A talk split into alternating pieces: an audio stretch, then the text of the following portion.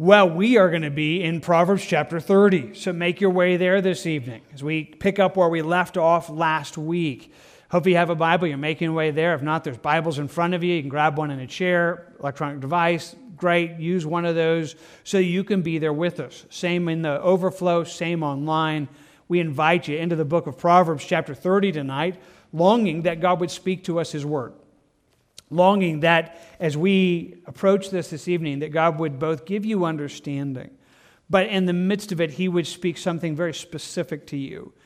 I, I know I'm wanting that, needing that, and so I want to just begin us in prayer as we usually do and just say, just invite you to say the same, that you would ask God to help you to understand. Heed and hear those things that He has in store for you. So let's ask Him for that right now. Father, thank you. Thank you for your word. Thank you that it's good and it's true. And Lord, we just need it. We need your word to, to speak into our lives, to shape us, to change us the way we even walk through and perceive the realities that we're in. Would you bring us to godliness? Would your word work that which is genuine and real in us this evening? And God, in your faithfulness, would you do that personally? Taking truth and just helping us to get it, understand it, and apply it. God, work this in us right now. I thank you for this. I thank you for your faithfulness and trust you in it. In Jesus' name. Amen. Amen. Have you ever, you know, met somebody or seen something, and as soon as you just talked to them, you knew it's like, I'd like to get to know you better. I would like to, you know, just make, you know, sit down with a cup of coffee and, and hear your story. There's something about sometimes when you meet somebody that their very character resonates, that you're just like, wow, I mean, that's just, boy, that's just, you, you just to be around that draws me. Well, where we are in the book of Proverbs, we meet, for me, one of those men. Uh, we met him last week. We met Agur, who writes this chapter in the book of Proverbs. We don't know anything about him, know anything about him other than he's the writer of this, but I'm incredibly impacted by what he said. If you were with us last week, we got to meet this man and, and, and he speaks these words. We saw him as an incredibly humble man. It says it in verse 2 Surely I am more stupid than any man, and just humbles himself to that. But he has these incredible insights. He sees images, he sees pictures of, of God, the reality of God and the greatness of God and the sovereignty of God and even glimpses of Christ uh, in verse 4, where he says, you know, at the end of it, you know, what is his son's name? I mean, just incredible insights. And all of that, he had an absolute confidence in what you and I are studying tonight, the Bible, and he ended the section that we were in last week with a really good prayer. Would you just notice that with me as we dive into what's going to be before us this evening? He says it this way in verse 7 Two things. I request of you, do not deprive me before I die. Remove falsehood and lies far from me. Give me neither poverty nor riches. Feed me with the food allotted for, to me, lest I be full and deny you, and say, Who is the Lord? Or lest I be poor and steal and profane the name of my God. It's a great number of prayers, but the last one I just draw your attention to God, give me exactly what you have for me. Give me what you've allotted for me. You know me. Give me too much, I'll mess up. Give me too little, I'll mess up. You know exactly the bandwidth which, which I'm made for. And he simply asks for that. It's a really good request. And we spoke about that in more detail last week, but it is in that space that we move into the rest of the chapter. Well, and the rest of the chapter is a really poetic and interesting section in the midst of it. We are in Proverbs, and it is marked by Hebrew poetry, kind of these rhyming of thoughts and word pictures uh, that are laid out before us. And just to be clear, there's some really kind of amazing ones in this section, but it's actually a little bit um, uncertain into exactly everything that's laid before us. Most Bible students kind of look at it, uh, kind of wrestle through it, just wondering okay, do, are these just statements of fact? Are these just kind of beautiful pictures in the midst of it? I've heard some really cool sermon series done on each on one of these sections in the midst of it, but even then it's like, okay, is that exactly what it's saying? And, and so it's left in some ways uh, wondering, okay, so what exactly is God going to tell us? Well, I'm definitely not standing here saying, well, I know, like I, I know what other people don't know, but I would uh, put to you that I would wonder if everything that's laid before us isn't laid out in just a beautiful, kind of just a whole picture that's laid before us. That right now we just met Agur and he's talking to us about this place that he is coming to wanting nothing more than what God has for him, humbling himself before God in some beautiful ways, and then he makes a number of statements.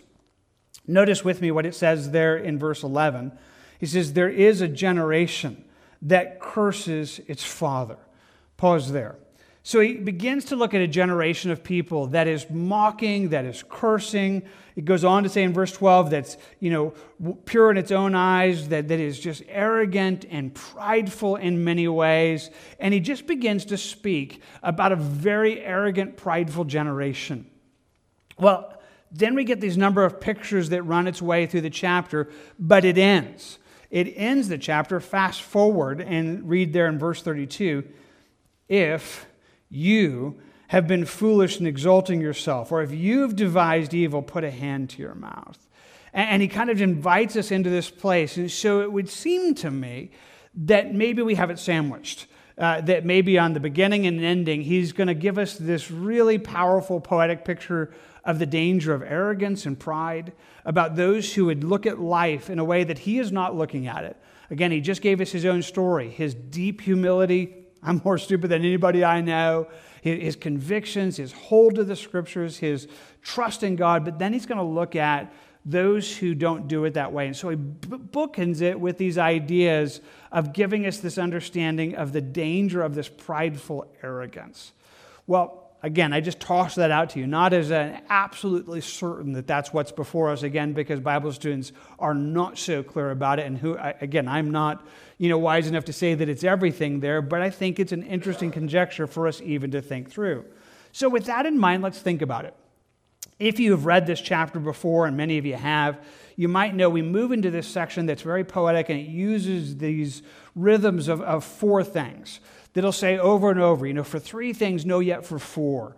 And, each one finds itself with these uh, just sections of four nuggets uh, that kind of base itself around a truth and probably deeply profound. Four kind of being one of those numbers in Scripture that kind of gives a full orbed uh, picture around it, much like we think about the four Gospels and kind of just this full orbed, okay, this fully speaks into that probably some realities here. And so we're going to try our way just to read through it, make quick notes on it. But in some ways, I want you to see the whole. So we're going to cover the whole rest, that whole uh, section this evening.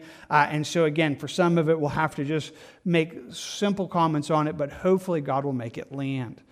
Well, we begin in this section that at the very top of it, he wants to give us this perspective of a generation. And that becomes the repetitious word of this prideful generation. Let's read it and then we'll quickly note it. Verse 11 There is a generation that curses its father and does not bless its mother. There is a generation that is pure in its own eyes, yet it is not washed from its filthiness. There is a generation, oh, how lofty are their eyes, and their eyelids are lifted up. There is a generation whose teeth are like swords, whose fangs are like knives, uh, who devour the poor off the earth and the needy from among men. The leech has two daughters. Give, give. Yeah, we look at this whole thing, and he gives us this idea of a generation. And these four pictures that he gives into it gives us these pictures of what that would look like. He begins with this idea of those who reject authority. He says, you know, there's a generation of people that they mock their, their parents. They curse their father. They don't bless their mother. And don't miss this for a moment. That's bigger than just family. Authority begins in the home. It really does begin there. God makes that as the foundational place, and, and where it's you know, denied there, it flows into the rest of culture.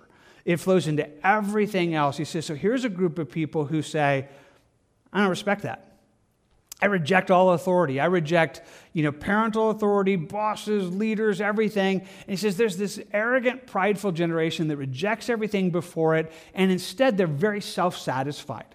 He gives us this idea. He says, you know, they look there, verse 12, and they're pure in their own eyes. They think, I'm, I'm great. Although at the same moment, they're not.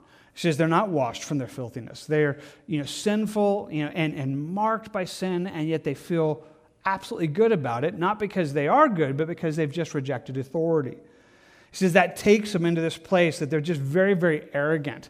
They have these lofty eyes, which gives this idea of looking down on everybody else. Uh, uh, of arrogantly looking at anybody and everybody else, which draws them to be those who, instead of being a blessing to other people, they are a curse. They are those who, he says, gives us this picture. Their teeth are like swords and their fangs are like knives. You know, they devour the poor from the earth, the needy from among men. It's as if instead of being a blessing, which is really the intention of what God would have for our life, where he would speak to like Abraham Hey, I'm calling you out, and you're going to be a blessing. You're going to be a blessing to everybody around you. That the life rightly lived draws us into that, into a space of that. In fact, had we time, you could look at the four of these and say, okay, these are the exact opposite of what God has for us you know, that we're trying to go the other direction. We're trying to go into a place of, of honoring authority, of being cleansed, of being those who, who are humble and being those who are a blessing. But he gives us this picture of arrogance, of what pride looks like. And he kind of gives it this closing thing that is almost outside of the four pictures, where he just says the leech just has two daughters give, give. Like, just give to me, just give to me. Just, you know, it's just about me. It's just about what I am. It's just about this place of, of living uh, for my own self and this picture of somebody who is in their pride and in their arrogance, for lack of a better way of saying it, they're a cancer on society. You know, instead of a blessing, they, they just take and draw and, you know, they become those that hurt and hinder everything that's there. And so he's giving us this picture of what this looks like. He's telling us, hey, this is a bad area. This is a place that is the opposite of what God would have for our lives. This is a place that is arrogant and prideful. Oh, there are so many. There is a generation that's like that. And so, as he brings that before us, he's calling us obviously to recognize it, to see its evilness, and to be moved away from it. So, as he lays that first section out, this prideful generation, he begins to give us again these sections that build upon it. You know, we get to this next one that, you know, in some ways just helps us to see those things that are never satisfied. So, pick it up in the middle of verse 15. There are three things that are never satisfied, four that never say enough the grave, the barren womb, the earth that is not satisfied with water, and the fire that never says enough. So pause and just think about it for a moment. I mean, he's given us this picture. He says, okay, there's these things. And, and now we move into this rhythm uh, that much of the rest of the internal chapter says there's going to be three things, no yet four. And it's a very poetic way of, again, kind of saying, hey, there's, these are examples, and yet in some ways these encompass everything. And so he wants us to look on these things that he says they could never be satisfied. They, they never have enough. Uh, they never get to the place that, that it would be there. And so he tells us the grave is that way. You know, there's never a space like, okay, you know what, enough people dying. You know, it's, it's, it's, it's never ending. You know, a barren womb is never satisfied. Uh, that there's never a place like, I'm, I'm really fine. No, there is always emptiness there. Earth was, is never satisfied with water. A fire is never, you know, like, okay, I think that's enough. I think I've just, you know, kind of burned a, you know, thousand acres. I thought I'd just stop now. I had, you know, it will always consume as much as it possibly can. It is never satisfied. And so, probably in very picturesque ways and maybe with deeper spiritual meanings in it, but that none are really certain of what, what's there, he just wants us to feel the weight of something that can never be happy, can never be content, uh, can never be satisfied, can never walk in that place of, of joy and fullness. And so, to that, he again comes to kind of a, a fifth thing that kind of gives us this place that's going to tie it back to the others. So, pick it up in verse 17. The eye that mocks his father and scorns obedience to his mother, the ravens of the valley will pick it out, and the young eagles will eat it. So, in some ways, he's tying us back. So, we just began a moment ago. There's this generation, and the very first thing he told us was, man, they reject authority. They reject their parents. They won't, they won't honor their father. They won't respect their mom. And so now he gives us this picture of how that flows into an unsatisfied heart. This place where he says, you know, as these who reject authority, authority, they become, well, for lack of a better way of saying it, bird food. Uh, that's a really nice way of saying it because it's meant to be pictured much more gruesome than that. Um, it's meant to be pictured as you look at somebody who lives a life that's empty and they die.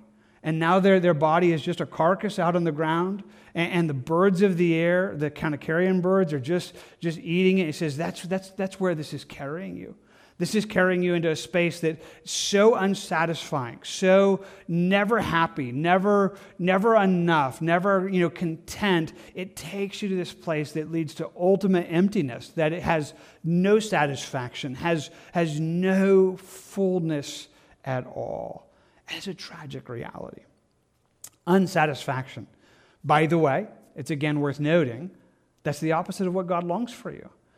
You know, think about how it gives it to us in, in Psalm 17. It says, you know, when we awaken his likeness, we will be satisfied. That there's a, there's a joy that's before us as believers. That, you know, even in our sin right now, we don't fully participate in, though we have tastes of it in Christ. We're a place where it's like uh, you can find fullness of joy and uh, fullness of life. But where He's taking us is into a life that is eternally satisfying. I mean, I just want you to feel it right now that if you're a follower of Jesus, that's the road that you're meant you're on. And yet pride goes all the way against it. That's true for the unbeliever, but it can be true in the life of a believer as well. That wars against everything that God is seeking to work into us. This arrogance that makes us, you know, pursue, and yet it's never enough. It's never enough. Uh, to pursue life outside of Christ, it is what Solomon would say in the book of Ecclesiastes. It is just empty. It is meaningless, meaningless. You pursue something with no value, with no ultimate satisfaction in the midst of it. And so he gives us this kind of poetic visual picture here of those who, this arrogant generation, they are, they are not satisfied. They are, they're not happy. It's not going to go a good way. That's going to be anything there. And so then he adds to it a group of things that he says are too wonderful. Now, wonderfully doesn't mean great, it has more the idea of incomprehensible. So notice it with me there in verse 18. There are three things which are too wonderful for me. Yes, four. I do not understand. The way of an eagle in the air, the way of a serpent on a rock, the way of a ship in the midst of the sea, and the way of a man with a virgin. So he gives us these four pictures of things that he says, I, I, I, can't even comprehend what they are.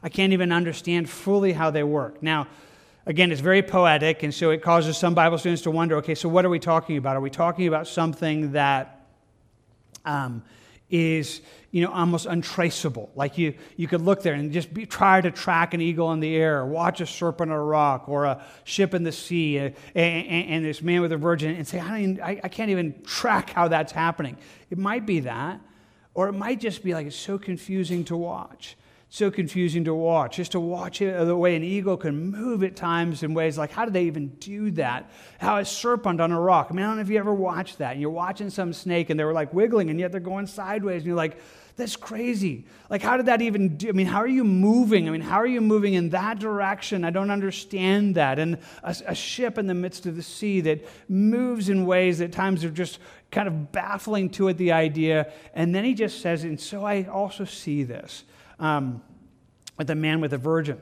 Now, sometimes people have taken this verse and tried to make it a very beautiful thing, and they'll talk about romance and, and the mystery of that. And so, again, I don't want to rob any of that if that's you know special to you and like hey this is my verse and i'm sorry um, but you know maybe it does mean that you know in the midst of it but it, the idea it, it, doesn't seem to be a good thing the idea of this man with a virgin isn't the idea of a, of a budding romance or any of those things in fact we get that fifth couplet that gives us kind of what he just said in a different way.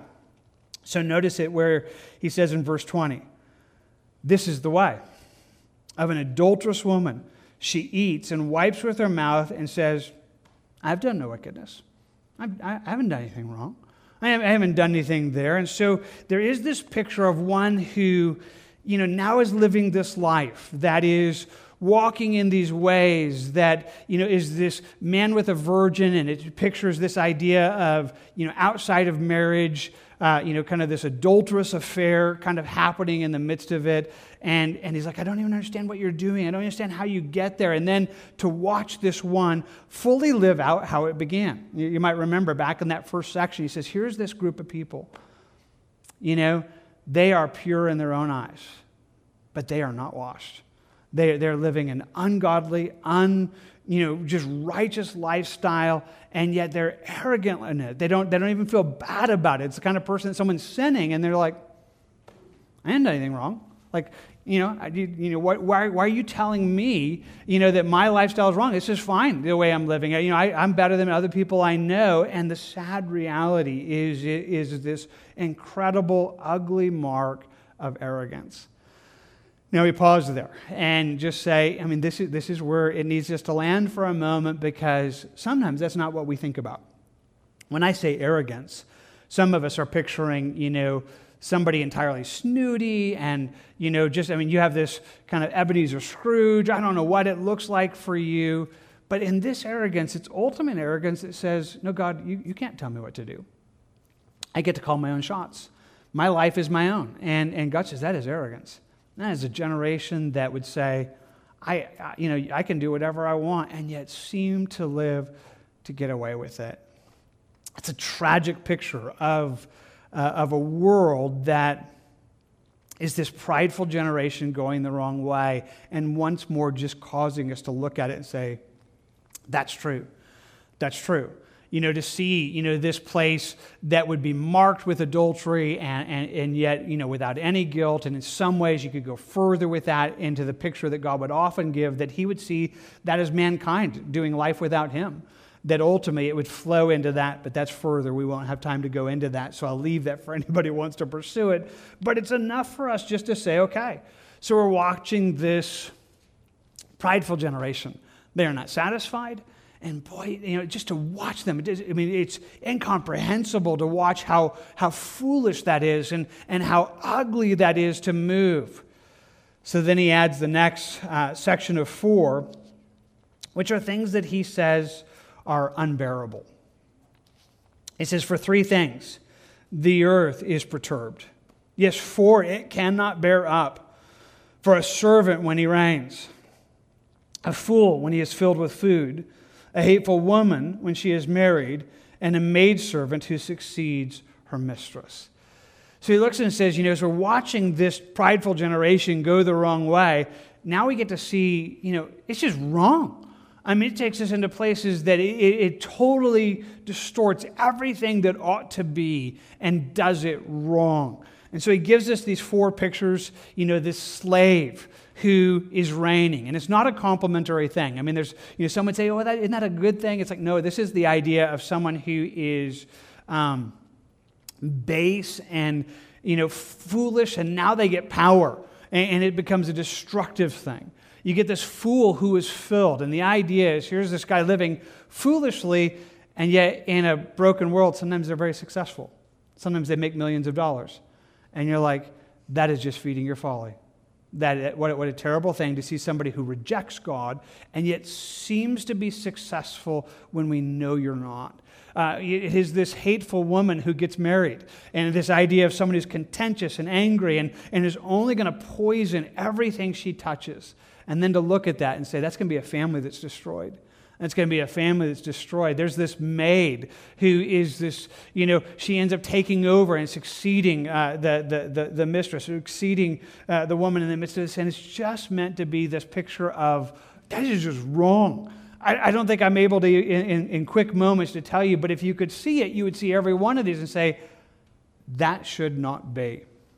I think about it. The ESV uh, Study Bible simply said it this way says the four persons described here are insufferable because they have been granted things they have no capacity to enjoy and handle, or handle wisely.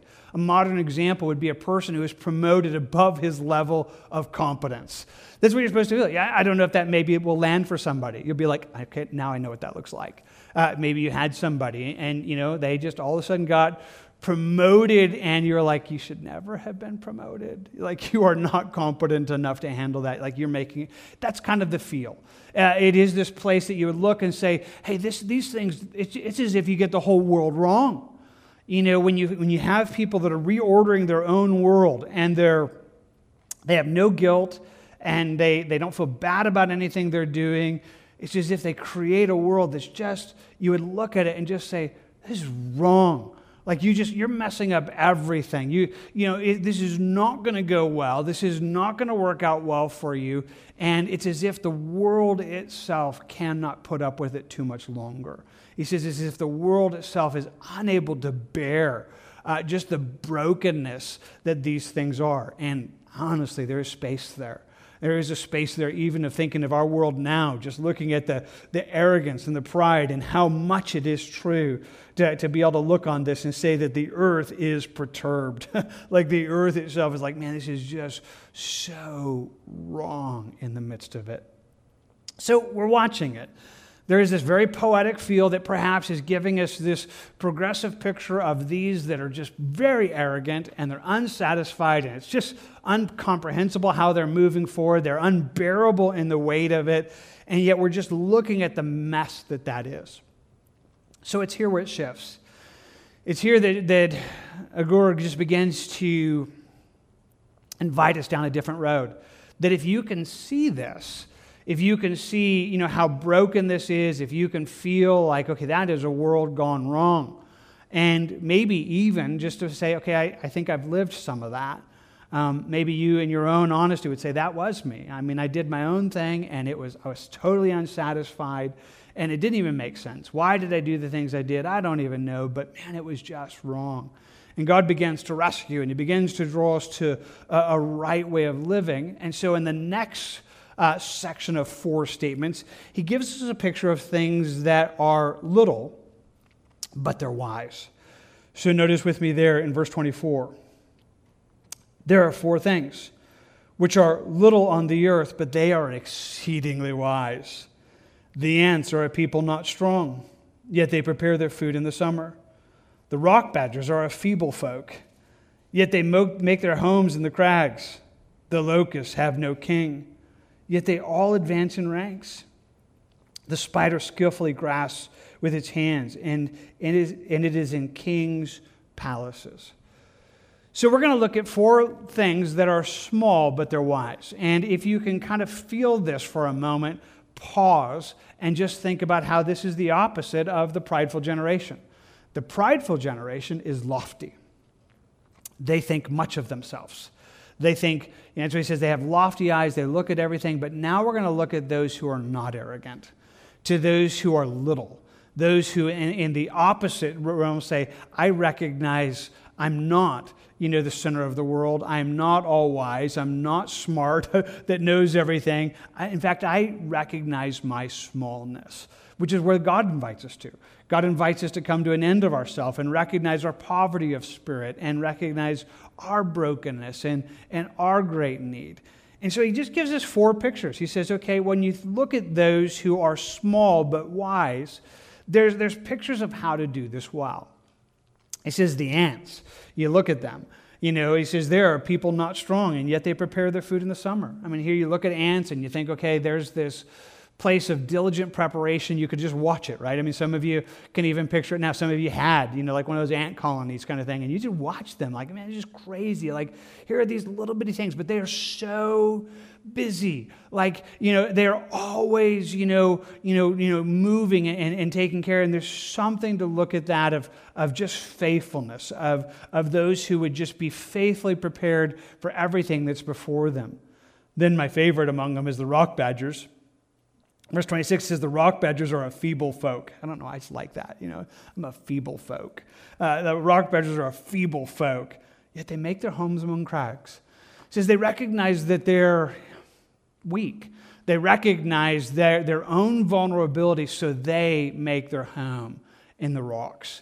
And I find myself thinking of David, who had used this kind of imagery over and over, where he says, You know, the Lord is my rock and my redeemer. Like I, I find, you know, I run to him and, and, and He is my safety. He is my rock. And, and there's this space of, of coming to an end of ourself and saying, I know what I am. I need Him. it's like, I know I'm a feeble folk. You know, I, I'm, I'm not enough to handle life, and I need to be in the rock. I, I need to make my home uh, in, in the one who is the rock that would be the life of everything that there is around me. It's a good space to go there. Then we look at the locusts, and he tells us you know, the locusts have no king, yet they advance in ranks. And again, it's almost just hard for us to imagine. Maybe we've had it some here in America, but you know, in the Middle East, locust plagues are crazy. Uh, you think about even reading in, in Exodus the, the locusts that God sends and how you'd have these locusts that seem to march in waves. No commander ordering them, nobody there, but they move as a cloud at times, consuming everything in front of them and everything around them. And there's something in there that he's causing us to say here's a group of people that have learned to do life together, have learned to do life, uh, you know, as a team, if we can say it that way, ultimately the way God has us to be, which is so opposite the arrogant generation the arrogant generation. He, you know, he kind of gave it to us at the very beginning. You know, here are these ones who, instead of being a blessing to those around them, they're devouring everybody around them.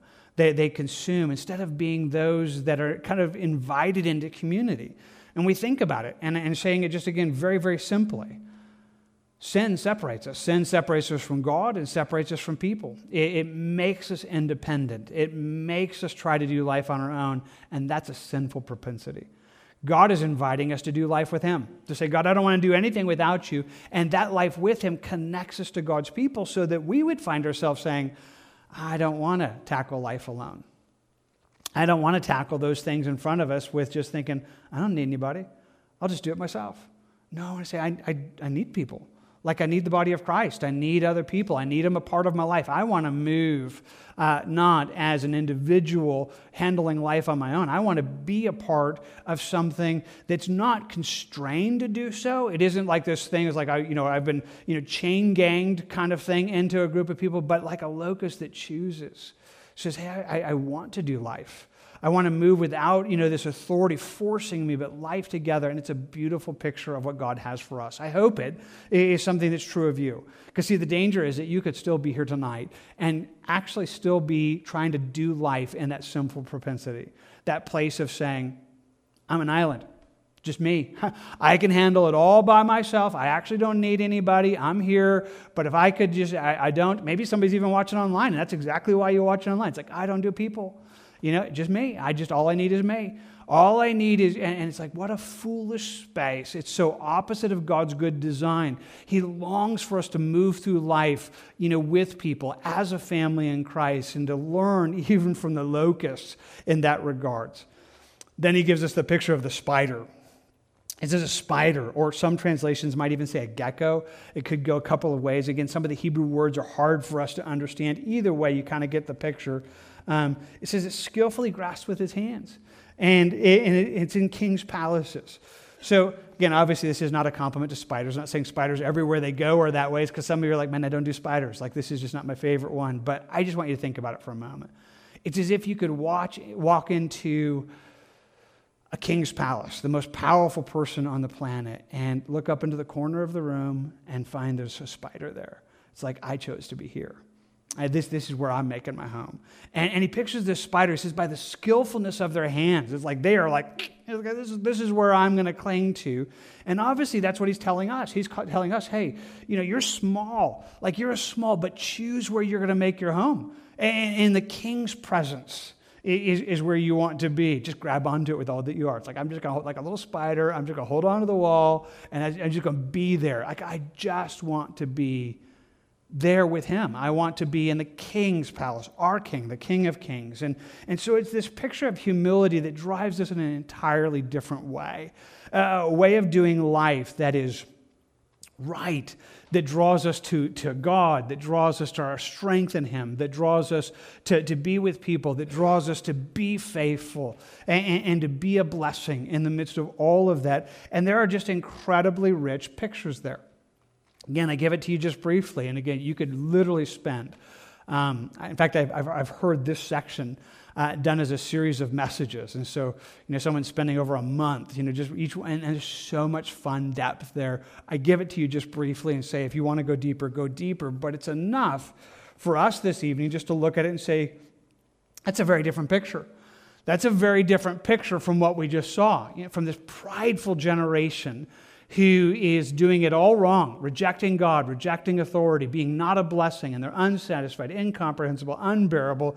And yet now there are these ones who, in their smallness, have found help and hope in life. Well, that takes us to the last of the section of four things that he lets us know that there are majestic things. It says there in verse 29, it says, There are three things which are majestic in pace Yes, four that are stately in walk a lion, which is mighty among beasts, and does not turn away from any, a greyhound, a male goat also, and a king whose troops are with him. So now we get to see things that are majestic. Uh, the idea is moving in power. Um, again, I like the way it specifically spoke of the lion, that he says, you know, it doesn't turn away from anything. I mean, there's just a, a, power, a might, a strength that's in the midst of this. So we can think about a lion that way, and there's that picture of, you know, kind of lion, the king of beasts, you know, this animal that just isn't afraid and moving in power. Uh, quickly talking about the others, uh, a, a, greyhound. Well, let's just be quick. That, that's a little bit unsure. The Hebrew word here is got, you know, Bible students wrestling over it. Some would say it's a greyhound. Some would say it's a rooster. Some would say it's a war horse. Um, at the end of the day, it's hard to even get to the exact meaning of this Hebrew word. And so it's almost just easier for me to say, whatever it is, it's falling into the picture. It's this picture of power and authority. So you get this idea of a male goat which again, in a very different culture. For anybody who can get there very quickly in your brain, this is, you know, when Daniel speaks of, sees a vision of this male goat. It's ultimately a picture of Alexander the Great. It's that image. It's the of power and moving in, in, authority and moving in speed. It has a, a really dynamic picture to it that speaks of that in many ways. But then you get to see a king with his troops. And so I think about all of these things, and ultimately in, in this context, I'll tell you, I think ultimately these are pictures of, uh, of true authority and, and true power, and ultimately a picture of, of our God. I think about the lion and a picture of Christ, who is uh, the lion of the tribe of Judah, and this picture of him returning. In fact, it just felt, as I was thinking about it today, here we are on Yom Kippur. You know, this day that we're thinking of that day. We're thinking of the day that Jesus is going to bust back into the scene. And, and he's going to come exactly this way. He's going to come moving in power. In fact, I thought I would just put a couple of the verses on screen. So, actually, before we get to the days of at the end of the tribulation, I put the one in Revelation where it just simply says, you know, behold, the lion of the tribe of Judah, the root of David has prevailed to open the scroll and loose its seals. And so there is this picture that Jesus is that picture of that lion of this one who is authoritative and powerful and majestic and, and ruling and, and righteous and all of that. Then, fast forwarding to what today foreshadows in the, in the Jewish calendar that picture of Jesus coming back. Some of you are reading it today as you're reading uh, at our daily reading. And you read where it says, I saw heaven opened, and behold, a white horse and he who sat on him was called faithful and true. And in righteousness, he judges and makes war. And it's as if you just see it for a moment. Heaven's open and Jesus is coming. He's not coming back, you know, to, to, to die this time. He's not coming back as a suffering servant. He's coming back in power. It's this war horse, it's this righteousness. He's coming to make war, to deal with the world, to right the wrongs that are in the midst of the world. He sees all the armies in heaven, clothed in fight linen, white and clean, following him on white horses. Again, I just want you to kind of think about that in the image that we're seeing here in Proverbs 30, where it talks about this king who's coming moving with his troops. And, and this one who's like, he's coming. He's coming back with the army. He's coming back with the, the armies of heaven, clothed in clean white horses, just following them. He says, you know, out of his mouth goes a sharp sword, and with it he should strike the nations. He himself will rule them with a rod of iron. He himself treads the, the winepress of the fierceness and the wrath of Almighty God. He has on his robe and on his thigh a name written, King of Kings and Lord of Lords. So this day is coming. I mean, this is a day that we live in light of, and yet it's a day that is meant to, in many ways, define the way that we look at our rebellious world. See, if I'm right, and what we've been reading in Proverbs 30 is this foreshadowing of it, it's as if we're looking at the end of this prideful generation. That we're looking at this end where there's this arrogant generation who has said, you know, I reject authority. I can do whatever I want. I don't care. I'll do whatever, you know, unsatisfied, unbearable, you know, going the wrong way, and yet there's a day coming.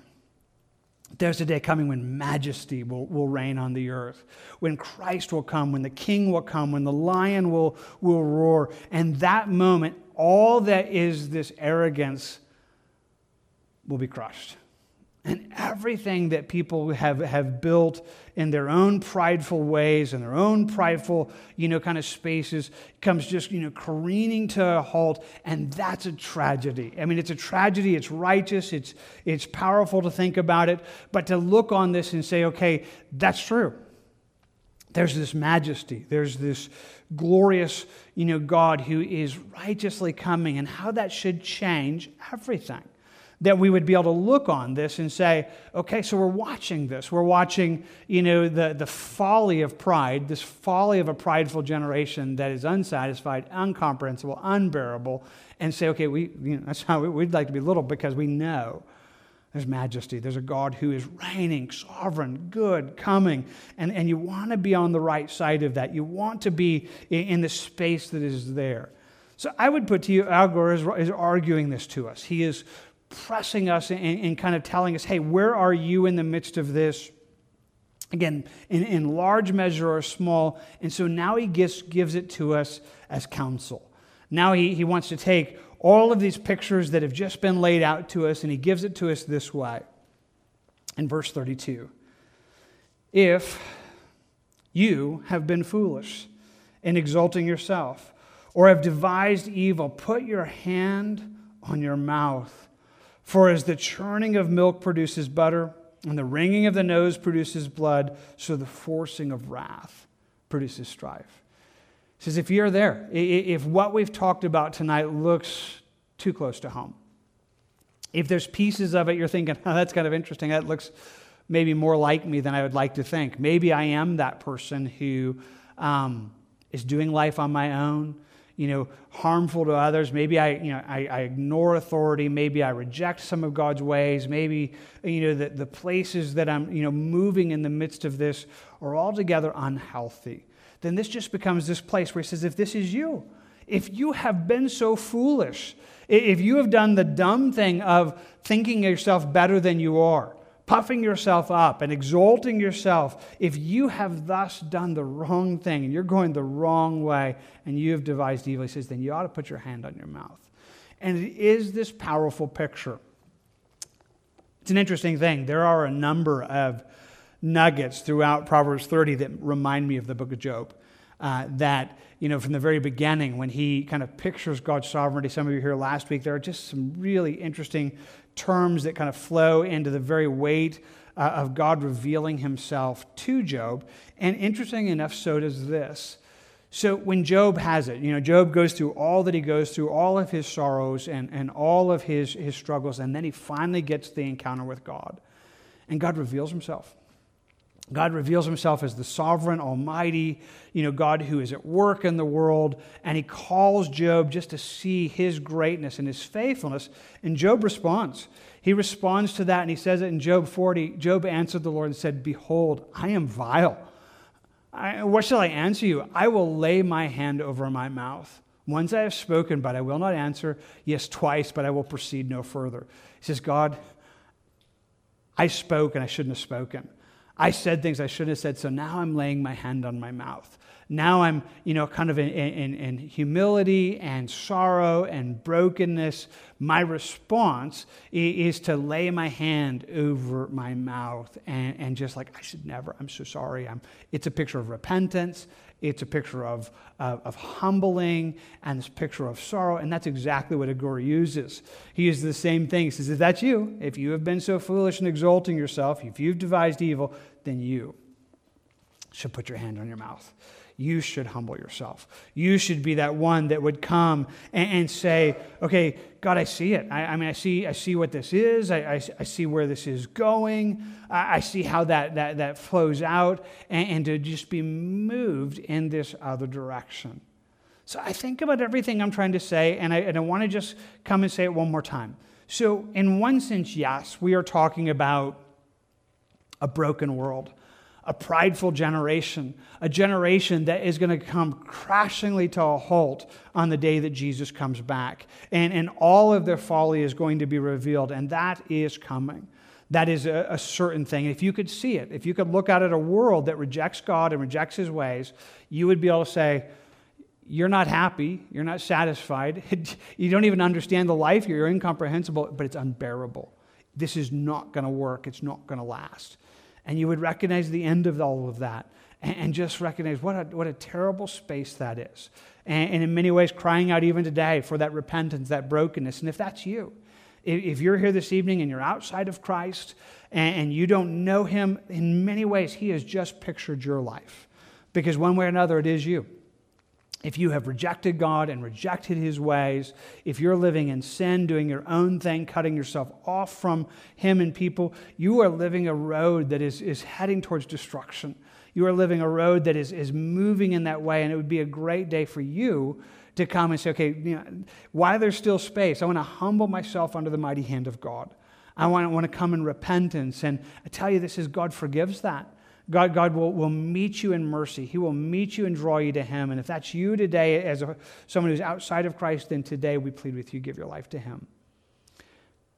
But the reality is, for many of you, you're believers. And so, there, but there's a danger that we'd read this and think, well, I'm glad that's just true of the world. I'm so glad that isn't a picture of me. But the sad reality is that we still struggle with some of this. Our flesh is still there, and sometimes the lies of the world still permeate our lives, but it's going the wrong way. It's going the wrong way. And so, if in just pictures, it's as if, as if Agur was just painting you pictures tonight and saying, I want to show you what it looks like. I want to show you what your road looks like. If this is you, you are unsatisfied, incomprehensible, you are unbearable. I mean, it's wrong, it's going the wrong way. And if that is a picture of how you're doing life tonight, then he's inviting a switch. Switch it around. You know, come to this place where you're going to be little in your own eyes. And you're going to humble yourself before the mighty hand of God. And you're going to come into that place and say, God, I, I, I don't want to be a prideful generation. I don't want to be those that are come face to face at your majestic return and have you fighting against what I have built, fighting against the life that I have. It's an invitation to humility. It's an invitation to have the kind of heart that Agur has. So I'm inviting you to that this evening. I'm inviting this to work good in your life because our God is a gracious God. Our God is a forgiving God. That doesn't mean He's going to forgive you if you don't repent. You, you need to lay your hand on your mouth. You need to be the kind of one to say, God, I, I, I, I was arrogant. I said things I should not have said. I spoke it that way. I was that person. Rescue me. Make me that one that would come and know my smallness and find your great strength. So let's do this. You can close your Bibles notebooks, whatever it is you have open. I'm going to lead in prayer. And again, and maybe it's a moment for surrender. If you're giving your life to Christ, it's a great moment to do that. But if there's just a moment that right now it's a place for you to humble your heart, for you to, in that sense, follow Agur's advice and lay your hand on your mouth and say, God, I, have been doing it wrong. I've been, I've been heading the wrong direction in a number of spaces. And I, I recognize that the unsatisfying, destructive emptiness that that brings. May it just work good in us, just to cause us to see it and go, that is not, I, I want to be a different person. I want to be that one that's finding his help and his mercy. So let's pray for that right now. God, I do come before you, the God who is majestic, the lion of the tribe of Judah the one who's coming to rule and reign and right this broken world today on Yom Kippur. With great joy, I look towards that. With great joy, expectation in some ways of just thinking through this broken world coming to an end. And yet, the sad reality is, is the judgment that flows with that. So I pray right now for any that are hearing my voice that are not ready for your return. They're not ready to face your judgment. They're not ready to stand and find their names are written in the Lamb's Book of Life. God, thank you that you're still forgiving. Thank you that you're still rescuing.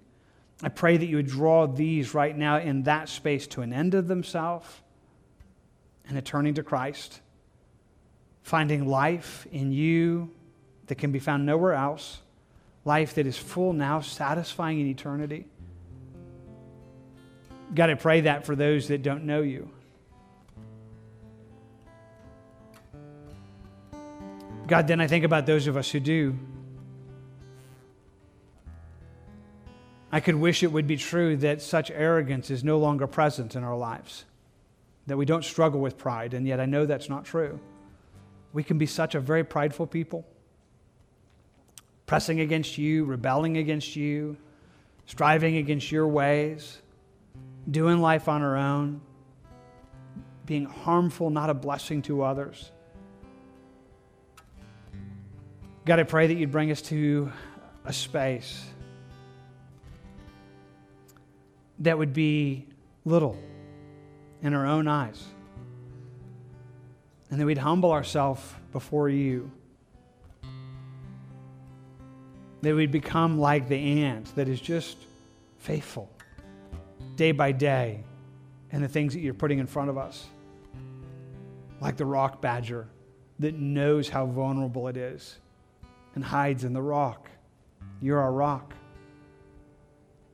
The like a locust doesn't have to be forced to be a part of the body of Christ and, and, and functioning with others, but joyfully participates. God, that you would cause us like a spider to cling in, into the most places where we, we don't deserve it. We know that we just want to be with you, to choose your presence above all things. So, guys, we look on that. I just want to lay my hand on my mouth, as it were, and say, Lord, forgive me for those spaces where that's not the life I'm living, where pride and arrogance and selfishness promote my own place and my own self against you. Lord, I, with Job, want to humble myself before you and say, Lord, I do not want to be one that speaks such things. I want to go the other way. I want to acknowledge you as a faithful God and a good God. I think of your promise. You said, if we would humble ourselves under your mighty hand, you would lift us up. So, into this space this evening, I just long that you'd bring us, humbling ourselves under your mighty hand. Would you draw us into this, Lord? We're asking for help your blessing in your work in this even in this moment. We ask it in Jesus' name. Amen.